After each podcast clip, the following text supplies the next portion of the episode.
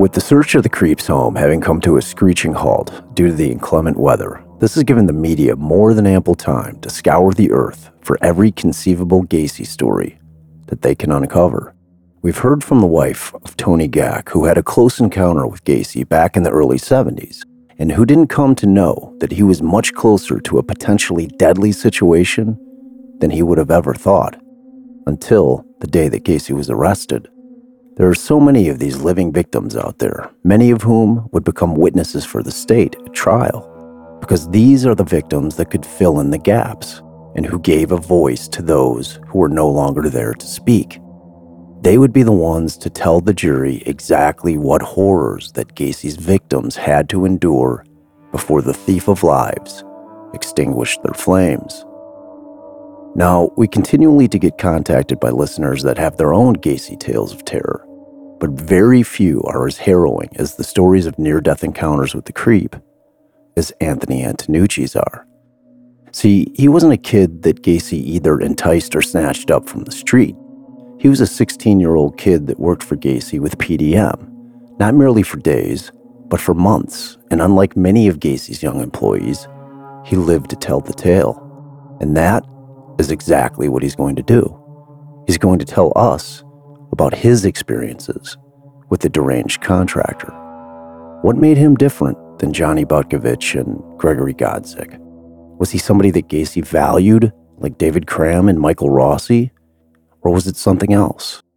Let's dive in and see what Tony has to say about it. Hello, I'm Tony Antonucci. I am uh, 62 years old, but a long time ago, uh, as a teenager, I uh, had a uh, part-time job working for John Wayne Gacy. I kind of uh, got to know John because he was a contractor that uh, apparently my parents knew, and he helped work on remodeling our apartment.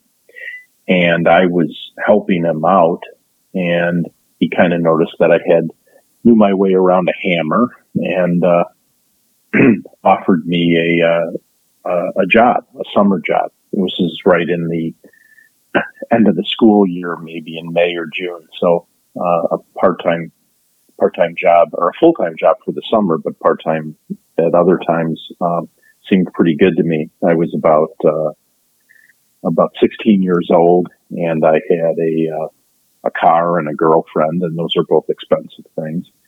So making some money was uh, was definitely on my on my plate. I did have a uh, uh, incident with John Gacy, and this is uh, still occurring in the, the summer of of '75. And I want to, uh, if memory serves me correctly, it was in the July time frame. And so John, uh, he wasn't overly concerned with job safety, but he did always say, you know, don't wear gym shoes. And of course, being a, a, a teenager, I was, uh, we were doing some demolition work and I was wearing gym shoes. So, um, sure enough, I, I stepped on a board that had a, a nail sticking out of it and it went right through my, my shoe and and punctured my skin with, you know, a rusty nail. So it was right at the end of the day anyway. And, and, uh, John, um, took me, I think we went to some kind of place where you could get a tetanus shot. So he, uh, he took me to get a, a tetanus shot and then dropped me off at home. Uh, my parents were not, were not home. They were, uh, uh, on vacation. They were taking a driving vacation, and I was 16 years old and had my own car, and I had a job. So uh, I uh, I elected to not go on the vacation, and uh, so I uh, I was at my we lived in an apartment at the time, and and I was staying there by myself, which was uh, very good because you know I I kind of had my freedom, had a little um, alone time with my girlfriend, and uh, and that. So this day when I got my the nail through my foot was was a Friday, so that was uh, kind of good too because you know I mean it, it hurt to to step on it. So I was just uh, just at home, and it was probably about I don't know nine thirty or ten o'clock, and there's a knock on my door, and it's John Gacy, and he came under the uh, the cover story of saying, you know, he just wanted to. He was in the neighborhood, and he wanted to check on how I was doing, and uh, you know, the you know, because I got the the puncture in my foot. And he also said he had been in at a party uh, in the area. All of this was probably fiction, but um, so he came in and he said, "I have." Uh, he goes, "You know, I've got uh, you know some wine and stuff from this party I was at. You know, not that the party would really be over at ten o'clock at night, but." So we uh, we went ahead and did that, and um, and he knew I was on the, the high school wrestling team. So he, he did this at other times, but in this particular case, so we're, we're in the living room of my apartment and he's like, you know, come on, you wrestler guy. He kind of, you know, does the little, you know, taunting me a little bit to, to egg me into kind of wrestling with him. So, uh, I did that. I did that. I started wrestling with him and, um, all of a sudden on one of my wrists, I, he gets handcuffed. And it wasn't as usual or, uh, what we learned later is it wasn't show, show you a trick. He put this on without, you know, I didn't even know he had handcuffs with him or anything. And he got it on my left wrist. And, uh, so of course my natural reaction then was to completely flail my right arm around so that he couldn't get a hold of it. And, uh, I was doing a pretty good job at that, but eventually he got a hold of my my right arm and he put the and I was struggling um, and I was pretty pretty strong. Um, did a lot of weightlifting, but he did manage to get the cuff on my right wrist, but it wasn't on super tight. So, and then he uh, uh, because I'm my hands are handcuffed behind me, you know, he just kind of knocked my legs out from underneath me and which brought me to the floor and I was laying on my back with my hands handcuffed underneath me, which is not comfortable, I might add. and uh, and then he left the room. So I noticed that, um, and again, I thought this was just uh, uh, some kind of test. And a matter of fact, John called. Uh, sometimes he would try to scare people. He would say, you know, he'd call it mind fucking. He goes, he would try to scare someone, um, you know, to a limit to almost cause them to crack. So I, I'm like thinking to myself that maybe this is John trying to quote mind fuck me. So um, I noticed that if I pull really hard on my right hand, I could probably pull it through the cuff. And in doing so, I scraped all the skin off my knuckles. My hand was bleeding. But I kept my hand underneath me so that when he walked back in the room, he didn't know that I got out of the cuffs because I was still laying on the floor, laying on my back, my hands behind me, underneath me, uh, behind my back. And he came, he came over to my side and I hit him with a beautiful double leg takedown and dropped him right to the floor. And in wrestling, one of the things that we always used to say is where the head goes, the body goes. So he landed uh, face down on the on the carpeting, and I kept my forearm and all of my weight uh, on the back of his neck, which is just pushing his face into the into the carpeting. But you know, when you're in that position with someone holding your, you know, a, a, a lot of weight on your neck, there's no way you can get up. So I uh, I kept him in that position and I reached in his pocket and I got the key to the handcuffs. And I, I, uh, um, well, before I did that, I got the cuff I got out of on him. and I reached in his pocket and got the key and uncuffed my, my, uh, uh, left wrist, which was still cuffed. And I, sure enough, I cuffed both of his hands behind his back, although he was laying on his, uh, on his stomach, on his front. and uh, he was pretty pretty freaked out by that. As a matter of fact, he said uh, a quote which I'll never forget. And the exact quote is he goes, you're the only one that not only got out of the handcuffs, you got them on me. And I didn't know what that meant. I thought, you know, well, he's given this test or tried to mind fuck other people. And, you know, and I kind of, part of my uh, thing was I reversed this on him. And let me confess that none of this is because I was um, a super uh, genius or whatever. I was 100% lucky and, you know, thank God and everything because I didn't have that fear for my life. My entire motivation for doing all this was to, you know, John's given me this test and trying to mind fuck me. I'm like, how can I mind fuck him? so, um, little, little did I know that I was literally struggling for, for my life. So, uh, I let him stay handcuffed on the floor for, for quite a while. I want to say it was, you know, probably on the order of at least 15, 20 minutes. And I made him promise that if I uncuffed him, uh, without, you know, any kind of, uh, uh, doing anything, he would just leave. So, uh, he promised that he would do that, and I, uncuff, I handcuffed him, and sure enough, he did just leave. Wow. Tony Antonucci. He was one brave kid, and he brings up a very interesting point about Gacy that has flown under the radar, which is that he was seen as an authority figure by a majority of these young men. Whether it be that he was their boss and single handedly controlled their destiny as far as the job, or whether it be because Gacy was playing cop. Either way, it begins to explain, short of Gacy knocking his victim out with chloroform and subduing them with handcuffs, how the portly, out of shape contractor with a heart condition was able to overpower these strapping young men. And the answer is trust. As misguided as it may seem in retrospect, those were different times. Respect your elders was a real thing.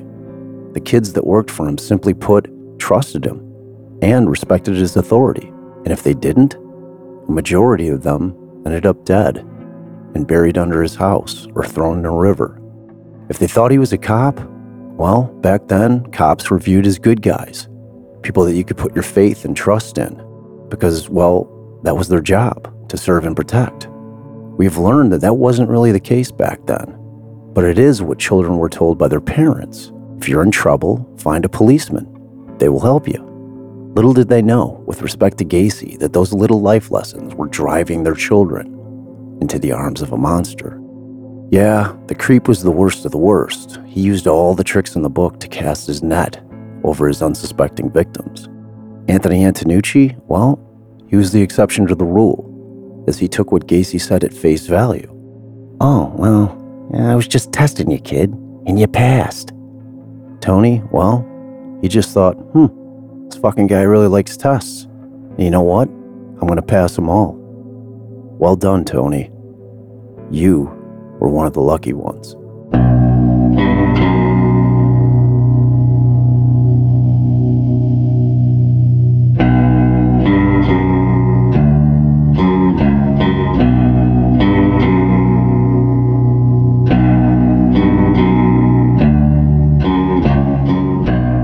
Welcome to Defense Diaries. I'm your host, Bob Motta, and this is episode 24. An object in motion. We left off with Gacy standing in front of Judge Fitzgerald, flanked by Amirante on his right and Bill Kunkel for the state on his left, being informed that he was no longer just being charged with the murder and abduction of Rob Piest. Now, I told you last episode, this part of the process is called the arraignment, and what happens after the judge informs the defendant of what he or she has been charged with, it is then time for the defendant to enter a plea of guilty or not guilty. I've been practicing criminal law for 20 plus years, and I've had clients that have had mountains and mountains of evidence that law enforcement has gathered that would seem to be more than enough to prove my client's guilt. Yet, in all of those years, and despite what evidence the state purportedly has against my client, I have never had a client plead guilty to what they had been charged with at their arraignment. Never. Now, that doesn't mean it doesn't happen, because it does. It's just very, very rare. And that's because there's no benefit to it. Just so you have a better understanding of the defense attorney defendant relationship in terms of who gets to decide what, the defendant has three unequivocal things that they must decide for themselves. And those are whether to plead guilty or not guilty, whether they want a bench or a jury trial. Remember, a bench trial being where the judge is the sole trier of fact. And finally, whether or not they will testify at trial. Now, that doesn't mean that the attorney doesn't advise the defendant of what they think is the best course of action because any good attorney will. But at the end of the day, those three decisions are the defendant's decisions to make, and their decision alone. So when we look back at what Gacy has been doing in terms of giving up information in statement after statement to the cops, logic would seem to dictate that the creep might just intend on stepping up and taking responsibility for his actions by pleading guilty, thereby sparing the victims' families the trauma of having to come into court and giving proof of life testimony about their sons. We'll get to that, I promise. Saving the state and his lawyers all the time and work that goes into preparing their cases for trial, and giving the court and John and Jane Q taxpayer a break by not forcing a lengthy and costly trial for what appears on its face to be a foregone conclusion. So let's see what the creep does. All right, well, I was charged with when I was brought back, but I don't recall it. I don't even remember being there. I thought I, I come out of the arraignment and then I was put in a car and brought over here. But evidently that was on the next day. I don't remember that. I don't remember how I even actually got over here. So you're saying that If I was for that run over in a car or entire in a few car. day, couple of day period, you were in sort of a, how would you describe it? You describe it to me. I mean, I what was- senses did you have? What, I uh, think the first time I had seen Sam, I think Sam came over on a Sunday or on a Monday. And I was back in the in the re- full restraint. I know I sat up and I talked to Sam and I talked to Leroy Stevens. And I know I signed some papers, but I don't remember. Because I even had to ask Sam later on, what the hell did I sign? You know, I don't remember any of it. Then it finally started to clear. I think it was close to almost New Year's before I started coming coming back to you know where I re- realized about three days before New Year's is when I started to realize what the hell was going on. I don't even remember Christmas, Christmas Eve, Christmas Day. I don't remember any of it. That's all the way up to the, what the twenty uh, Christmas Day is the twenty fifth. were you gonna kill yourself? I don't know. Remember what came out at trial about that? They claim I tried to kill myself, yeah. Not with this Oh. bullshit here. Remember when you were gonna go to the cemetery? Were you really going to say goodbye to your father that day? No, I have been out to the cemetery on occasions before. As I told you, I've always had, had the, the ill feeling that I hurt my that I hurt my dad because I wasn't here when he died. I was in an institution when uh-huh. my dad died. I've got to make a bit of an editorial note here. Anything that I read regarding what happened during this court date will come directly from the court transcripts, starting with Amirante's entry of his client's plea. Now, I'm unsure of the law as it pertains to other states, but in Illinois, the defense attorney enters the plea or pleas on behalf of their client, which is exactly what happens here. And this occurs directly after the court arraigns Gacy or advises him of the charges. So, this is what Amirante says. Thank you, Your Honor. Judge, in regard to the indictments, I have entered not guilty pleas on behalf of my client. However, at this time, I would say I have entered the pleas of not guilty with the hopes of not prejudicing my motions, those motions being the motions to dismiss the indictments. So, Your Honor, on December 29th, in front of Judge White in Des Plaines, I filed a motion to dismiss the complaint against my client with the number 78 380 01, which was a murder complaint, the alleged victim being that of Robert Piest. I filed a motion to dismiss the complaint. At this time, I'm asking leave of court to amend that motion to dismiss the complaint since an amended number 79C69 has superseded that complaint. I would ask to amend that motion on its face to a motion to dismiss the indictment. So, Gacy pleads not guilty to all counts, which is no surprise, and we will get into why that is shortly. Next, Amirante moves directly into the filing of more motions. It was a very active day in terms of the defense filing motions, which frankly are expected to be filed in case of this type. And there are a few surprises in there as well. So Amirante continues on with his full frontal attack. Your Honor, additionally, I would have a motion to quash all the indictments based on the fact, in particular, indictment number 79C69. We intended to come to court today, pursuant to Judge White's order on the 29th, to have a preliminary hearing on a complaint that was filed. Subsequent to that time, Your Honor, without notice to the defendant's counsel, without notice to the defendant, Mr. Gacy was indicted in seven indictments. I believe that he has the right to a preliminary hearing. I think that that right has been consciously avoided by the state by proceeding by way of the grand jury. And on those grounds, I would be entering a motion tendering originals and copies of the court to quash all indictments. So, anytime that a lawyer wants to file a motion in a criminal case, the lawyers seek leave of court from the judge. Think of the judge as a referee, there to keep things on equal footing for both parties and the gatekeeper of what comes into evidence. Amirante continues Your Honor, additionally, I have an oral motion to quash all of the indictments, and I'm asking leave of court to put that motion in writing and to file briefs. Basically, the motion is to dismiss all the indictments, based not only on the pretrial publicity, but pre indictment publicity, Judge. I think nowhere in the annals of the criminal justice system in this country, or any country for that matter, has there been so much pre indictment, pre criminal process, and pre critical stage publicity. I think Your Honor realizes that with the sophisticated modes of the news media, mini cams, live from the scene reporting, and so forth, that prejudicial publicity, which may or may not be true, which may or may not be used at trial, and which may or may not be admissible in a grand jury proceeding. All of these matters being put before a grand jury for the purpose of indicting a person.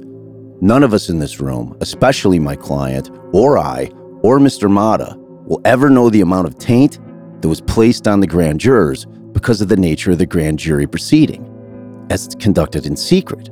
It is our argument that the grand jury has to have been tainted. There was no way that that grand jury could not have been tainted. They could not have not known of or heard the pretrial publicity. The news literally hits millions of people throughout the state, throughout the country. And for that reason, Judge, we are asking to dismiss the indictments based on pre indictment publicity because it has tainted the minds of the grand jurors. Okay, so the court grants Amirante leave to file the motions after hearing a bit about them but won't let him do it orally. Instead, he wants it in writing, and he's going to give the state the opportunity to reply, which is completely standard in motion practice. Yet, Amirante's not done. He moves on to a new subject. Your Honor, additionally, I would orally object, and I have already done so in Des Plaines on December 29th, to this proceeding, this entire proceeding from here on in. I object to any of it being heard and taking place at 26th Street. The case properly belonged in the 3rd District, and that is Des The case was commenced there, and proper forum is over there. Our argument is that there exists no compelling judicial reason for transferring the matter. The only reason which we have been given is that they're saying it was for security purposes. We didn't ask for a transfer. We never asked for a change of venue or forum non conveniens, which is Latin for inconvenient forum. On the 29th, Your Honor, we objected to the case being transferred. So, therefore, Your Honor, we object to the entire proceeding taking place here at 26th Street. Now, this is an interesting argument, a failing one, because there is no way in hell that any judge at 26th and Cal is transferring this back to little old Des. That ship has sailed. The motive behind this was to get it back to Des Plaines so that they are not facing Kunkel and the rest of the 26th Street crew. Remember, think minor and major leagues when comparing the two. Politically speaking, there is no way that this concept would even be entertained. Now, Amirante goes on regarding an order that was entered on December 29th by White for a psychiatric exam of Gacy. The defense is seeking their own doctor to do the initial exam as opposed to one of the state doctors, and he asks for it to be done in camera, which means back in the judge's chambers, because the defense does not want the press knowing who the doctors are at this juncture. The court, in response, advises Amirante that it is aware that a motion for behavior clinic motion was already filed on December 29th, Now, this is an entirely different examination and is performed by the state's doctors. The purpose being either to determine if the defendant is competent or mentally fit to stand trial and or to evaluate if the defendant is sane at the time the alleged crimes occurred. The judge goes on to let Amirante know that he had received a letter from a Dr. Reifman of the clinic stating that they were notified by the court clerk that an order for an examination had been entered, but they never got a copy of that order. Oops. So the examination never took place, nor was it scheduled. Yikes. Not sure if this was the defense's responsibility to get the motion over to the clinic or the clerk's, but somebody screwed up because in a situation like this, you want the defendant evaluated as close to the arrest as possible so that their state of mind is as close to what it was during the time that the alleged crime was committed. Any time that passes, that changes. So Amirante confirms that it is the defense's desire to have both the fitness and sanity evaluations done.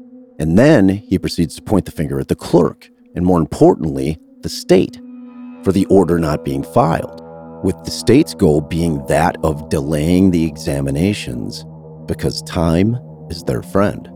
The longer the creep is in custody, the more his mental state will change, as the mind will go into self preservation mode as circumstances will have changed dramatically. That and medication. The court proceeds to enter the order for both examinations. Amirante then raises the issue of another motion that was filed on the 29th, which was a motion for the defense to have a person stationed over to Gacy's house to monitor the air quote search. Now, Kunkel hasn't objected to any of the other motions being filed, but this one he did object to, believing that the defense was just attempting to get a jump on the discovery process. Amirante argues that that motion was granted over the state's objection on the 29th. Now, in a typical criminal case, the defendant is brought before the judge about every 30 days so that the judge can check in on the progress of the case, make sure that the discovery is getting tendered, motion work is progressing, etc., etc. So the defense at this juncture is going to flood the court with as many motions as they can because it will be a hot minute before they are in court again. Now, Amirante then references petitions which were filed and served on the state for rules to show cause against the sheriff of Cook County, basically everybody that works for them has been assigned to the Gacy case, and Dr. Stein. He briefs the judge on the crux of the motion, which is that both the cops and Stein have violated the gag order massively, which has resulted in prejudicing the public against Gacy, which may seem laughable in this case, but it really does matter because the public does form opinions, which are nearly impossible to change once they're formed, because, well, human nature. Typically, Kunkel's office would represent the sheriff and Stein in the proceedings on the rule to show cause.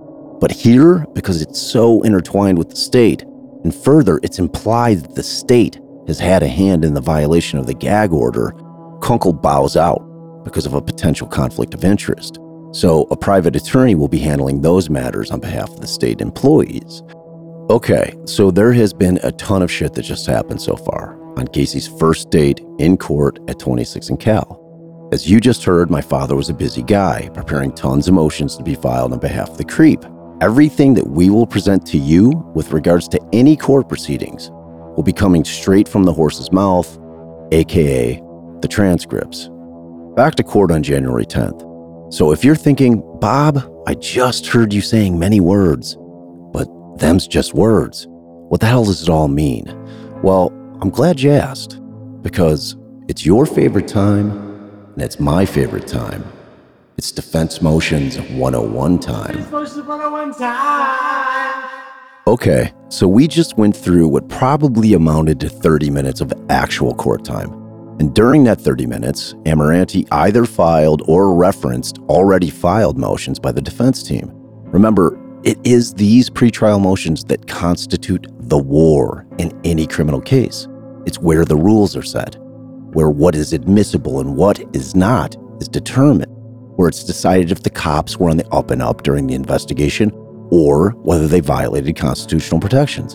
And the trial? Well, that's the final bloody battle. Think of it like this the discovery and motion phase typically takes between one and two years to get through. And the trial, well, a week, 10 days, a month, maybe a little bit longer in extraordinary circumstances. The motion work is the guts of the case. So let's start from the top. You should probably already be with me on the motion to dismiss the complaint. Remember, that was a motion that says, hey, you indicted my client on a murder charge, but you don't have a body. We don't officially even know that Rob Piest is dead. So, how can you charge my client for a crime that we don't know actually happened? It's a pretty compelling argument and is the reason that Kunkel is so hell bent on the cops finding Rob Piest. Remember, no body, no crime. Most of the time, and I'm talking there's only a handful of bodiless murders that have ever been tried, not only in this country, but worldwide. So Gacy, despite his six confessions, may be in decent shape with regards to that particular motion. That is, until Kunkel metaphorically sucker punches Amirante right in the throat by filing an additional six indictments for murder without giving any notice to Gacy or his lawyers. Guess what? They have all the bodies and the identifications of those victims, thanks in large part to the creep himself. Now, Amirante amended the motions right then and there in court to include the six new indictments. But the end result of that particular motion, as you and I both know, is that it's dead in the water. It will be denied, swatted away like an irritating fly. So then there's the motion to monitor, which is an interesting motion and frankly a very uncommon motion as defense attorneys aren't allowed to tag along with the cops to observe their investigation. In light of that, what the defense is arguing is that they want to have someone from the defense team over at Gacy's place to see what the hell is going on, because it sounds like they're dismantling the creep's crib brick by brick. The state is arguing that the defense is just trying to get a peek at the evidence that, in theory, will eventually be tendered to them in discovery anyway.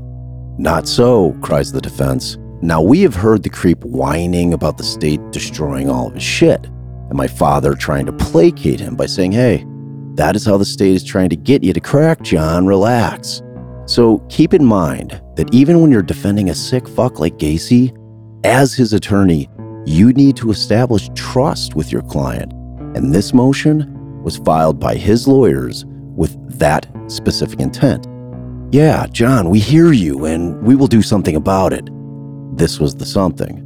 This motion, however, is essentially moot, though, as the dig at Gacy's house is done, at least until the thaw comes. But by that time, the state will be seeking to tear the whole damn house down, and we'll get there, but just not quite yet. The next motion that Amirante mentions is the motion to quash the indictments.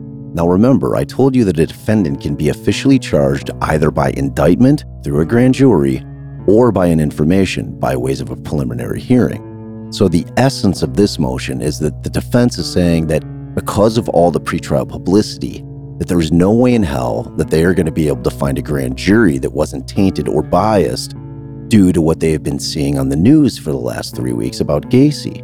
Therefore, that indictment should be tossed out and the state should be forced to get their information by having to conduct a preliminary hearing, which, if you remember, is like a mini trial where the defense is not only present, but they also get to cross examine whatever witnesses the state puts on to try and secure the information.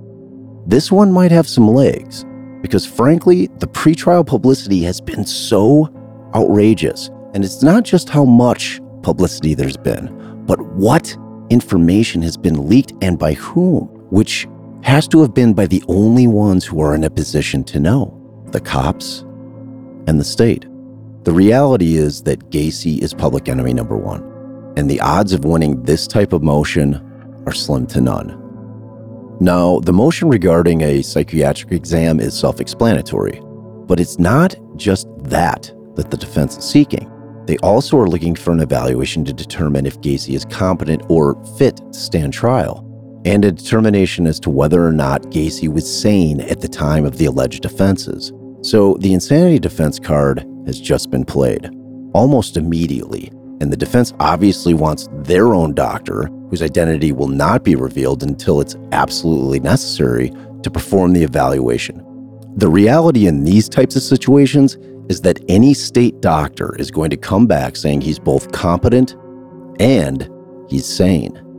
Ultimately, the creep will end up being evaluated by what seemed to be a small town's phone book worth of head doctors. But that's for a little bit later.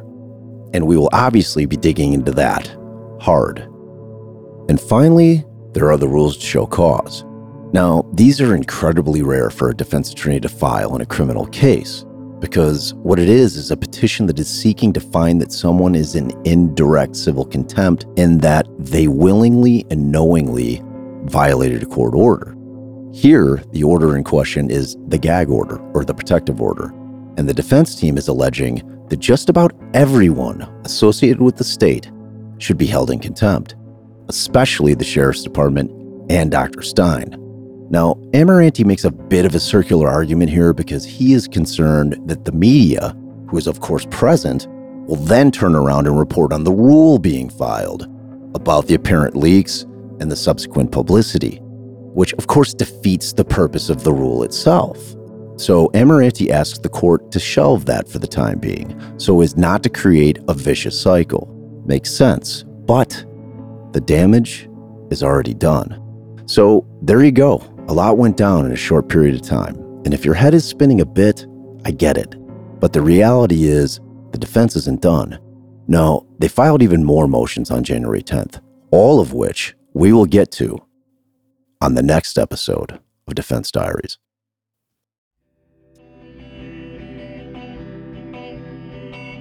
As always, thank you for being dedicated listeners. Because without you, I'd just be some old man talking about an old case. Talk at you next time. Okay, we know what a body is. We know exactly what a body is.